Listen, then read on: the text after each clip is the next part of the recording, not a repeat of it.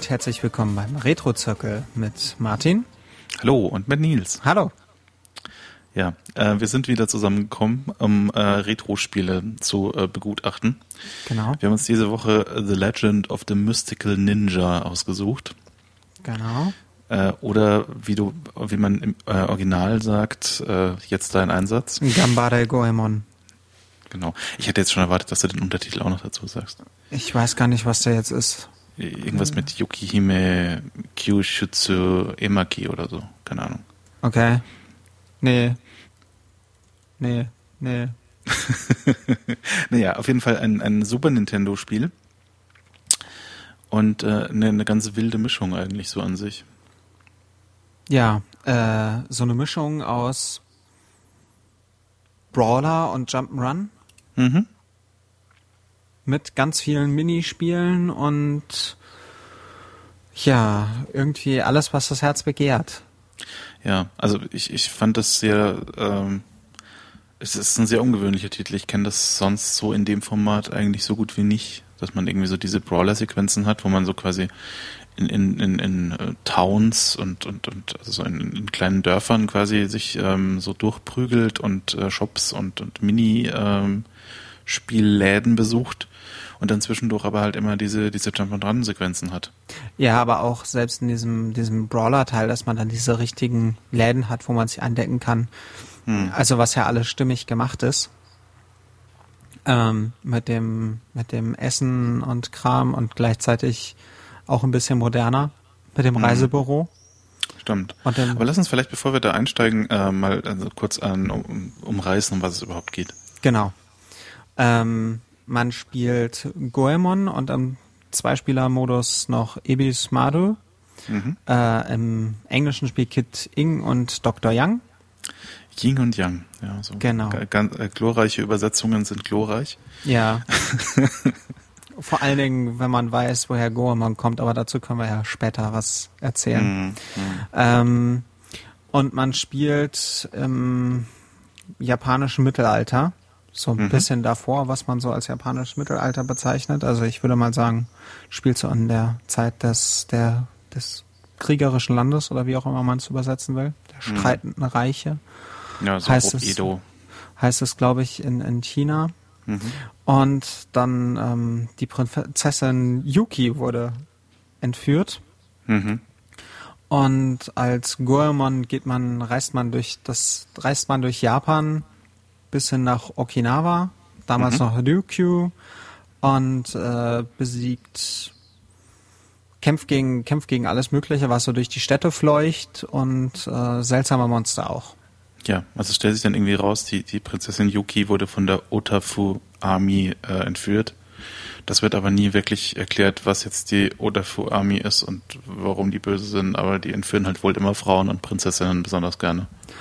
Ah, warte mal, dann haben die das vielleicht falsch übersetzt und dann ist es die Odafu. Das könnte schon sein. Und dann würde es nämlich zu Oda Nobunaga passen, der ein herrschender Daimyo zu der Zeit war. Das klingt jetzt gar nicht so weit hergeholt, weil ähm, am Schluss man ja auch gegen einen Daimyo dann irgendwie steht und, und aber dazu kommen wir dann auch noch beim Ende. Ja, wobei das auch nicht so ganz passt mit der Geschichte von Goemon, aber egal, später. Egal. Genau. Ähm, ja, und man reist durch das mittelalterliche Japan, fängt in Edo an. Das mhm. ist das heutige Tokio. Ähm, und reist dann Richtung Süden nach äh, Kitakyushu, glaube ich. Also mhm. das ist so die Japan besteht aus äh, drei, vier Inseln, wenn man so will, so aus großen, so Honshu, da ist Tokio drauf und dann die südliche davon ist Kyushu. Und das also ist die dann, südwestliche. Ja. Ähm, und da ist dann, da, da fängt man halt im Norden an, schlägt es dann nach Süden durch und dann geht's mhm. halt nach Ryukyu, was damals noch ein eigenes Königreich war und nicht zu Japan gehörte, was das heutige Okinawa ist. Ja, also die sind ja, die sind ja heute auch noch so ein bisschen auf äh, ihre eigene Kultur und äh, ist auf eine gewisse kulturelle Unabhängigkeit immer noch sehr bedacht auf Okinawa. Ja, kann ich bestätigen. Ich war auf einem äh, Hanami, also auf einem Blüten, Blütenschau, äh, Betrinken unter Kirschblüten. ja. Mit ganz vielen Leuten aus Okinawa. Und die haben dann ihren eigenen Kram getanzt und hatten ihren eigenen Schnaps dabei und so. Ja, und die haben ihre eigenen Süßigkeiten und was nicht alles. Ja. Also, äh, das ist mir, ich, ich war da auch mal und dann ist mir das alles haarklein erklärt worden, dass das hier Okay. nicht Japan ist, sondern Okinawa. Ja, Dass klar das hat er ein Unterschied ist. ist ja auch erst äh, relativ spät Japan zuerkannt worden von den USA Hm. und wurde auch erst relativ spät eingenommen, wenn man so will, von Japan. Ja. Ja, aber da ist das sozusagen dann der Endkampf, ähm, den Goemon und äh, Ibisumaru ähm, bestehen müssen. Und bis dahin hat man, ich, wie viele? Fünf Miniboss oder oder? Nee, warte mal, also ich habe ja bis zum Drachen gespielt Mhm. Und danach kam Warlock Zone 8. Also das waren schon mal sieben Level. Mhm. Ja, es waren irgendwie vier oder der Drache, was war denn der Drache für ein Endgegner? Der Drache kommt kurz Kam- vor kam dem weißen Spiegel. großen Buddha-Gesicht oder davor? Das Buddha-Gesicht, meinst du jetzt den Sumo-Ringer? Ja, ja, den Sumo-Ringer. Der kommt danach, der Drache kommt danach. Okay. Es kommt, oh Gott, äh, wie fängt denn das an? Äh, die Tengu kommen vor den Sumo-Ringern, der Drache kommt nach den Sumo-Ringern. Hm. Ich krieg's jetzt auch nicht mehr ganz zusammen. Also es gibt Ich denke, es müssen so irgendwie um die, um die fünf Bosskämpfe sein, glaube ich. der erste, dann gibt's diesen, dann gibt's diesen Oni, diesen Dämon mit dem großen Kasten. Es gibt Mhm. diesen, der erste Endgegner, stimmt, der erste Endgegner ist der mit den ganzen Laternen, die Genau. auf einen fliegen. Ähm, also es gibt halt äh, relativ viele Endgegnerkämpfe und die sind alle mit mehreren, ähm, ja, die haben halt mehrere Phasen. Ja. Und das ist auch echt gut äh, gestaltet. Also die, die haben da auch einiges aus der Hardware rausgekitzelt. So mit Mode 7 Definitiv. durch und durch. Äh, ach genau, dann kommt noch äh, so, dann, also wenn man den hat, dann kommt, dann kommen schon die Sumo-Ringer, das kann gut sein. Es fehlen noch die Ninja, die auf diesem Drachen sind. Mhm. Also es gibt noch diesen einen, wo man dann dem Ninja-Schloss ist, wo man dann neun Ninja auf so einem Genau. das sieht auch Drachenähnlichen Ding total hat. beeindruckend aus, gerade wenn der dieser Drache dann so, ähm, also das ist so ein, so ein Papierdrache, jetzt kein, Genau, und da hängen die dann Äh, dran. keine, keine, keine, keine Mythen-Sagenfigur, sondern einfach so ein, so ein Papierdrache. Drache steigen lassen, Drache. Genau. Hm. Und da hängen dann neun Ninja dran und die kommen dann immer so im Zweierpack an. Das sind so die Ninja, die man schon vorher im Level gesehen hat, so die Genau. Gegnertypen.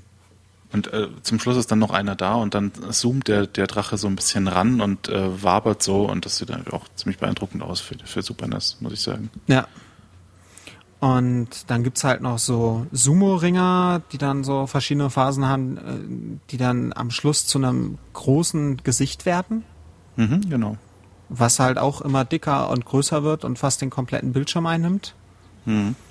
Und ja, es gibt diesen Drachen, der war noch am langweiligsten, Mhm.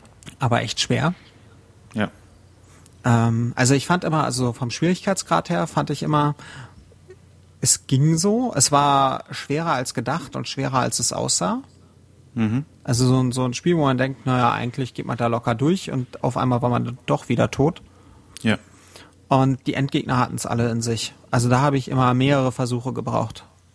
Mhm. Die, also man musste wissen, wie die Phasen funktionieren, da musste man sich teilweise was einfallen lassen zusätzlich. Ach, der erste Endgegner war übrigens der Geist mit den Tellern.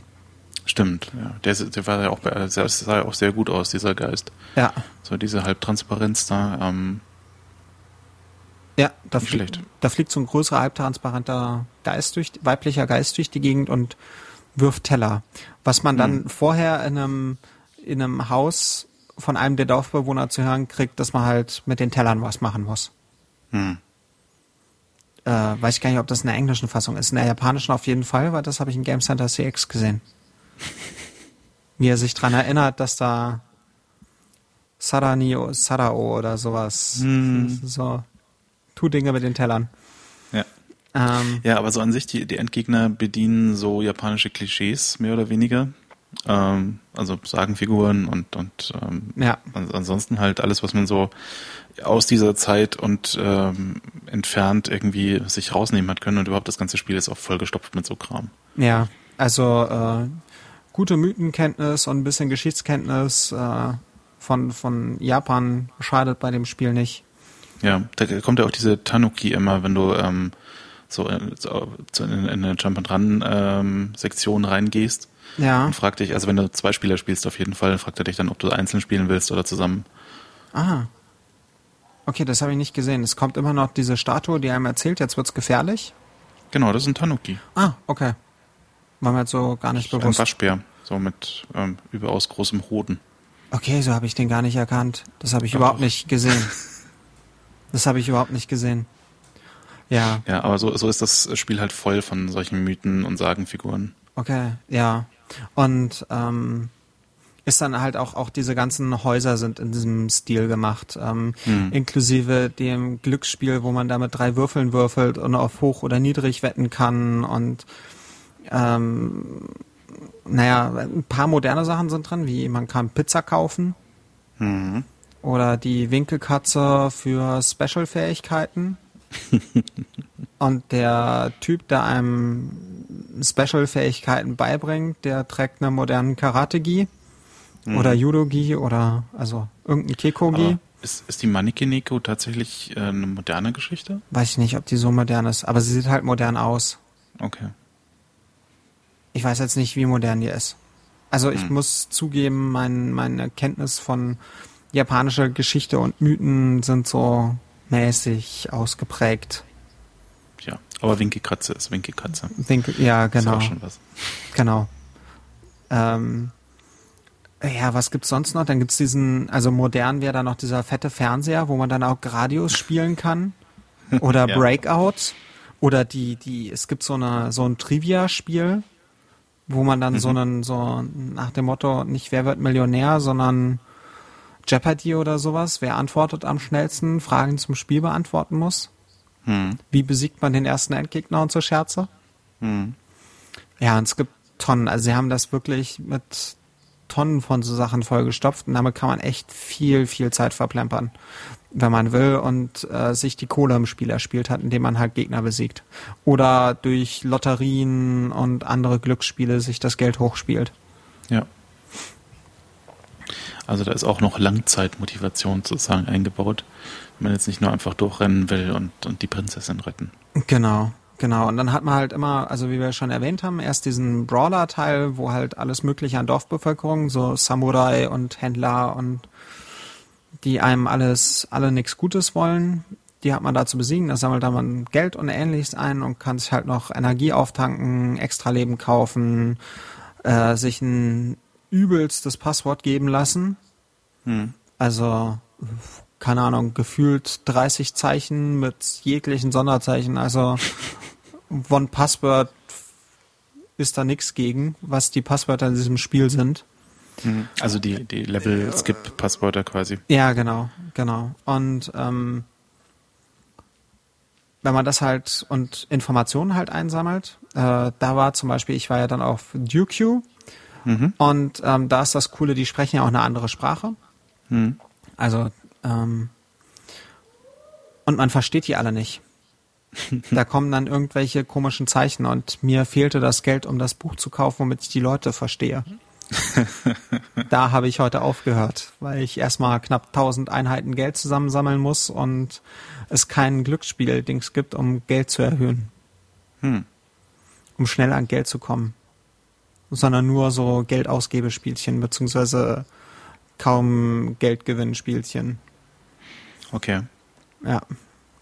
Ja, und das ist, ähm, und wenn man das halt hat und Informationen über den, über die Story hat und so, dann geht man halt in diesen zweiten Teil, der halt so ein richtiges Jump'n'Run ist. Mit angepassten Gegnern an die jeweilige Situation und ähm, ordentlichem Leveldesign in der Regel und auch äh, sehr abwechslungsreich. Also mich hat auch zum Beispiel beeindruckt der zweite Level oder so. Mhm. Ähm, da muss man dann das Schloss drehen. Da gibt's dann immer mal wieder so Schalter, womit es dann der Level dreht. Mhm. Und dann läuft man erst unten lang und sieht oben irgendwelche Fallen und wundert sich, was das soll. Und dann kommt man halt in einen Raum, da drückt man einen Knopf und dann dreht sich dieser Raum um 90 Grad und dann drückt man nochmal einen Knopf, dann dreht er sich nochmal um 90 Grad und dann läuft man den ganzen Level auf der Decke lang und auf Mhm. einmal machen diese Fallen Sinn.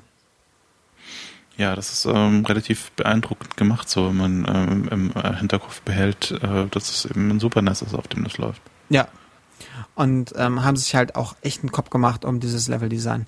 Also mhm. sie haben da, also es macht erst nicht den Eindruck. Also ich hatte lange Zeit Probleme mit dem Spiel. Ich habe es halt immer mal wieder angespielt und habe mich gefragt, was soll das und bin nicht so wirklich klargekommen. Und jetzt habe ich mich mal richtig so ein bisschen reingekniet und bin echt beeindruckt, was das so an abwechslungsreichem Spiel, wenn man da zum Beispiel diese Wasserfälle auch lang geht, da gibt's mhm. dann ähm, so Steine, die hinters Wasser gehen und die kann man dann auch nur betreten, weil man hinterm Wasser ist, während Steine, die permanent vorne sind, auch permanent hinten sind und so muss man so zwischen dem Wasserfall hin und her wechseln, läuft mal hinten dran und vorne dran. Und es gibt Gegner, die sind hinten dran und gibt Gegner, die sind nur vorne dran. Also was man auch so ein bisschen aus Super Mario World aus den Schlössern kennt, aber ja, halt ja.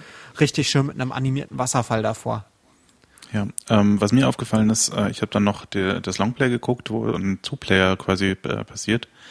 Und äh, in der Two-Player-Variante gibt's halt dann auch nochmal extra Mechaniken. Ja? Also äh, es gibt zum Beispiel da am Ende, ähm, relativ am Ende gibt's so eine Stage, wo, wo du Wolken hochspringen musst. Und da gibt's halt so Wolken, die sind nur ganz, ganz kurz da. Mhm. Und sobald du draufstehst, sind sie schon mehr oder weniger verschwunden. Ähm, was halt zu zweit dann ein Problem ist, weil da kannst du dann irgendwie zu zweit nicht hoch, weil du müsstest ja irgendwie gleichzeitig drauf hüpfen und dann ist geht nicht.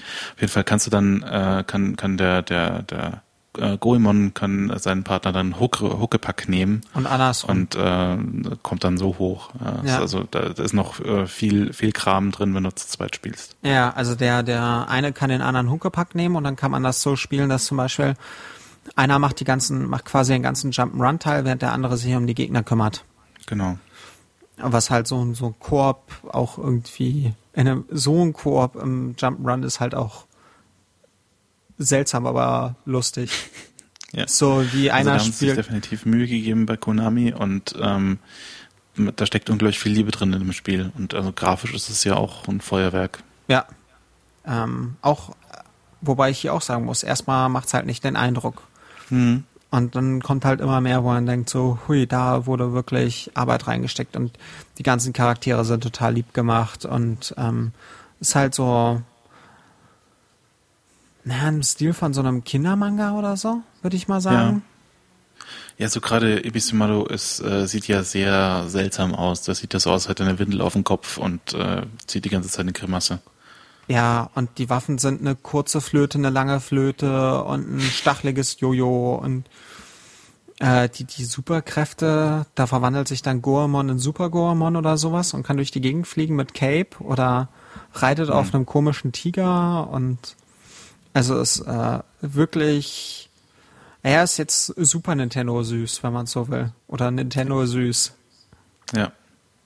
Aber das soll nicht davor täuschen, dass es trotzdem ein sehr gut durchdachtes Spiel ist. Also Leveldesign technisch und das ist auch ähm, nicht ohne es Schwierigkeitsgrad technisch. Vor allen Dingen bei den Endgegnern, die haben es dann in sich, weil man da äh, zum einen auf die Taktik erstmal kommen muss und ähm, dann, wie man den Kram umgeht.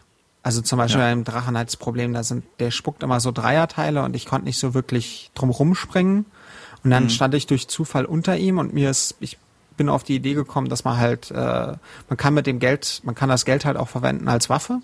Mhm. Also man kann halt seine Waffen durchwechseln, man kann so Bomben kaufen und das Geld hat man halt auch immer und man kann ähm, mit der ähm, R-Taste kann man halt die Waffen durchwechseln, dann kann man das Geld werfen. Das mhm. verbraucht zwar Geld, aber macht halt auch Schaden. Und dann mhm. stand ich unter dem Drachen und habe ihn halt mit Geld beworfen. Und da konnte er mich nicht mehr treffen. Hm. Da muss man halt einfach nur schnell genug unter ihn rennen. Verstehe. Und äh, oder oder zum Beispiel dieser Dämon, der ähm, in so einer Kiste, der hat so eine fette Kiste. Mhm. Die Kiste fällt in der Regel auf einen, außer man ist wirklich fix und springt so durch die Gegend. Dann wirft er ich weiß nicht, was es ist, Kirschblüten oder sowas in die Luft, die dann runtersegeln. Da setzt man am besten so eine Elektrosonderfähigkeit ein, weil man dann kurz unbesiegbar ist und die ganzen Kirschblüten kaputt macht und dann bewirft man ihn, während er in seiner Kiste dann rumfliegt. Mit mhm. Geld. Und äh, da haben sie sich halt wirklich was einfallen lassen. Also ich bin sehr beeindruckt von dem Spiel und werde das auch noch äh, definitiv weiterspielen. Ich möchte noch wissen, wie das zu Ende geht und was da sonst noch so kommt.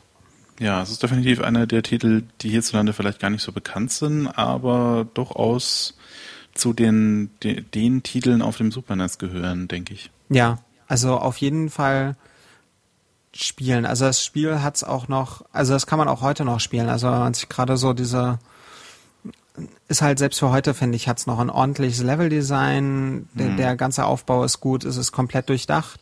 Das mit dem Speichern ist halt so ein Problem, wenn man nur dieses komische Passwort hat, aber mit einem Emulator kann man das ja, kann man es ja am Levelanfang immer so speichern oder was auch immer. Mhm. Äh, da muss man dann selber entscheiden, wie sehr man das Speichern zum Cheaten benutzt.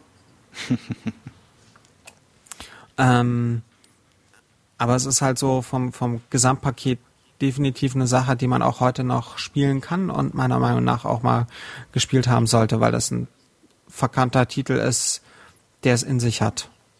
Definitiv. Und auch die Musik ist toll. Also die ist halt auch dieser alte japanische Stil. Der, der kommt gut rüber, ja. Also ja. so nach, nach einer Stunde oder so, da wird's dann schon ein bisschen repetitiv, aber das ist ja bei den Super Nintendo-Titeln dann öfter mal so gewesen. Ähm, aber die Musik an sich ist schon sehr gut. Ja, passt, passt halt ins Ambiente, so dieses komplett Ambiente passt irgendwie. Und ähm, hat halt auch so seine, seinen, seinen eigenen Stil an Witz und das passt irgendwie. Also es hat so sehr, sehr rund das Ganze. Sehr rund, ja. Das ist, glaube ich, das äh, Fazit, das man an der Stelle ziehen sollte. Ja. Ähm, wollen wir jetzt noch eigentlich was zu Goemon erzählen und zu dem ganzen? Ich glaube, wir machen jetzt noch die Bonussektion, also Bonuslevel quasi. Ähm, wir erklären oder du erklärst, besser, weil du hast es recherchiert. Äh, um was geht's da eigentlich bei Goemon und äh, was ist da das äh, der Hintergrund zu? Ja, also Goemon ist ein, also Goemon der Charakter basiert auf einer historischen Figur, die Ishikawa Goemon heißt und das mhm. ist ähm, also es gibt da so verschiedene Legenden zu. Ich habe jetzt mal eine genommen, da ist er halt, ähm, wurde ursprünglich in die Samurai-Kaste geboren. Also in Japan hatte man ja auch so ein Kastensystem mit Bauernhändlern, Samurai und Adel. Mhm. Ähm, und äh, natürlich den Aussätzigen, ähm, den Etta. Mhm. Und ähm, der wurde in dieser Samurai-Kaste geboren und sein Vater, je nach Mythos, auch seine Mutter wurden getötet und er hat dann Rache geschworen und äh, begann Ninjutsu zu trainieren bei einem Clan und hat dann ein Techtelmechtel mit einer äh, Geliebten vom Meister dieses Clans gehabt und musste daher fliehen, weil der das natürlich nicht gut fand und hat dann aber gleich noch natürlich irgendein großartiges Schwert mitgehen lassen. Hm. Und dann hat er sich eine Diebesbande um sich versammelt und wurde zu so einer Art Robin Hood. Also hat halt vom Adel und von den Reichen gestohlen mit seiner Bande und es dann den Unterdrückten gegeben. Hm. Also man muss dazu sagen, dass es halt, ähm, dass der in einer Zeit gelebt hat, äh, zu, zu dieser Sengoku Jidai, also zu dieser Zeit der streitenden Reiche mhm. ähm, die halt kurz vor dem, was man so als japanisches Mittelalter bezeichnen würde, dieses Edo-Jidai oder Tokugawa-Jidai. Mhm. Und da fand halt auch so eine Trennung der Kasten statt. Also die Bauern wurden entwaffnet, äh, damit sie halt den Kriegern keine Konkurrenz mehr machen konnten, beziehungsweise halt in der Kaste aufsteigen. Mhm. Und da wird es dann sicherlich nochmal ein Stückchen mehr an Unterdrückung auch dadurch gegeben haben. Und ähm, das, was ihn was ich mal vermute, weil man es dann auch in den Filmen und so immer wieder sieht, was ihn so herausstehend als historische Figur gemacht hat, ist sein Tod. Also er hat versucht, Toyotomi Hideyoshi umzubringen. Das ist so einer der drei Daimyo, die zur Einigung Japans führten. Also es gibt mhm. da diesen Oda Nobunaga, den wir ja schon erwähnt haben, von dem vielleicht dieses Odafu kommt. Das könnte sein. Also Bakufu, das sind die, äh, wie beschreibt man das am besten? So die Clans. Hm. So, so Kriegerclans. Oh Gott, ich hoffe, ich krieg jetzt keinen auf den Deckel von irgendwem. Ähm, ähm, da könnte der eventuell zugehören, wobei der aber nichts auf Ryukyu zum Beispiel zu suchen hat, weil hm. Ryukyu ist ein eigenes Königreich, äh, wo ich mir jetzt noch nicht mal sicher bin, an wen die Tribut gezahlt haben zu der Zeit. Ja. Ob an Japan oder an China. Ähm, ja, aber das war einer der drei Daimyo. Ja, genau. Und dann gibt's halt diesen Toyotomi Hideyoshi, der das halt mhm. weitergeführt hat. Und am Schluss gab's halt Tokugawa Ieyasu, der dann halt diese Edo Jidai eingeleitet hat oder Tokugawa Jidai. Und Goemon hat halt versucht, Toyotomi Hideyoshi umzubringen, wobei ich jetzt nicht mal weiß, warum. Und ähm, das Ganze schlug aber fehl. Und was dazu führte, dass er bei lebendigem Leibe gekocht wurde. Ja. Und das wird auch, in, also und ähm, er ist halt immer wieder mal Vorlage für Anime, für Manga, für Filme. Also es gibt zum Beispiel eine 60er-Jahre-Reihe namens Shinobi no Mono, also äh, Ninja-Geschichten, wenn man es so will. Und das dreht sich alles um Goemon und auch da ist im dritten Teil geht es darum, dass er gekocht werden soll und ausgetauscht wird. Oder es gibt 2007 gibt's einen, ich glaube 2007 kam da raus ein Film namens Goemon, wo er dann auch noch seine große Rede halten darf, bevor er halt gekocht wird. Also es spielt mhm. immer eine Rolle und es wird halt zu das seinem Mythos sogar so noch das, äh, so, so ein großes, eine, eine große runde Badewanne in Japan immer noch Goemon Buru heißt, also so Goemon Bad. Ah, okay, das wusste ich nicht. Also die sieht halt so ein bisschen aus wie so ein riesen Kochtopf und ähm, ja. Ja, also das ist jetzt nichts Japan-spezifisches. Auch hier wurden Leute gekocht. Ja. Äh, hier mit der Idee, soweit ich weiß, äh, sie von den Sünden auf frei zu waschen. Hm. Äh, wozu es ja auch mal zu Leuten gab, die sich selber umgebracht haben, damit sie halt äh, gekocht werden, damit sie noch in den Himmel kommen. Mhm. Äh, da war das, soweit ich weiß, war das am Japan aber nicht so. Äh, würde mich wundern, weil zu der Zeit wurden auch, hat man auch kräftig angefangen, die Christen zu vertreiben. Ja. Äh, und ähm, ja, das ist halt Goemon. Und Ishikawa Goemon, auch, auch der Man Anime-Manga Le Pen, äh, den vielleicht einige der Hörer kennen, der heißt ja auch Ishikawa Goemon der 13. Also das, ah. Ja, Querverbindungen, äh, die Sinn machen plötzlich. Ja, yeah, ist halt der nach, nach, nach, nach, Nachfahre von diesem Goemon. Hm. Und ähm, ja. Ebisumaru ist ja auch, äh, basiert ja auch auf so einer äh, hellen Figur aus dem, aus dem aus der Edo-Zeit. Das, der basiert irgendwie auf Nizumi Koso. Und das war wohl auch so ein, so ein Robin Hood, äh, also der war mehr so Dieb und so eigentlich hauptsächlich. Ja, wie Gorman. Aber hat dann irgendwie ja so auch als Dieb. Robin Hood quasi von sich reden gemacht. Ah, okay. Ja, und das sind unsere Helden, die in diesem Spiel dann ähm, die Prinzessin befreien vom bösen Daimyo. Genau. Äh, die, die, die, die Herrschaftsverhältnisse sind ein bisschen umgedreht. Aber so ist das bei Robin Hood hier öfter mal. Ja, genau. Ja, ähm, und damit war es das auch mit dem Extrateil. Bisschen japanische ja. Geschichte. Ähm, und damit würde ich sagen, kommen wir zu dem, was wir das nächste Mal spielen. Genau, das nächste Mal in zwei Wochen. Genau. Äh, gibt es äh, was ganz was Feines. Ja. Ähm, nämlich Metal Slug. Genau, für das Neo Geo. Links für nach Neo Geo. links nach rechts äh, Schusswaffen und ähm, sind es Nazis? Ich glaube, es sind Nazis, ja. Ja, weil, doch, es sind Nazis. Weil sie haben ja ein Kreuz und der Führer sieht so ein bisschen anders aus. Ja, aber es sind Nazis. Ja, also. Also schon sehr nazi-esk alles. Also so einer, einer links nach rechts äh, Nazis in großartiger Grafik platt machen. Genau. Ich genau. freue mich drauf. Ich auch. Ist ein tolles Spiel. Ich habe fast alle Teile durchgespielt. Mhm. Ja, äh, macht macht großen Spaß und ähm, ja, ich würde sagen. Genau, spielt das mal an, das gibt's für iOS, das gibt's für irgendwie ja, alles andere. iOS gibt's aber nur Metal Slug 3. Für die Playstation, glaube ich, so eine, so eine Chronicles-Sammlung. Für die, also für iOS gibt's Metal Slug 3. Mhm. Das ist gerade rausgekommen für 5,49 oder so. Mhm. Ähm, für die PlayStation 2 habe ich mal in einem GameSpot für 5 Euro geshoppt. Dann gibt's Metal Slug die Sammlung. Da sind dann alle Teile bis 6 dabei. 7 gibt's genau. für ein DS. Ja, und dann halt Neo Geo. Tja, aber Neo Geo werden die wenigsten haben, denke ja. ich. Oder Neo Geo CD, da gibt's das bestimmt auch für. Hat man nur Ladezeiten. Ja. Ja. Und ja, ist ein großartiges Spiel. Äh, Freue ich mich schon drüber zu quatschen. Und ich würde sagen, damit machen wir die Klappe zu. Machen wir die Klappe zu. Ja. Bis nächstes Mal. Bis nächstes Mal in zwei Wochen. Viel Spaß beim Spielen und äh, Wiederhören. Ciao, ciao.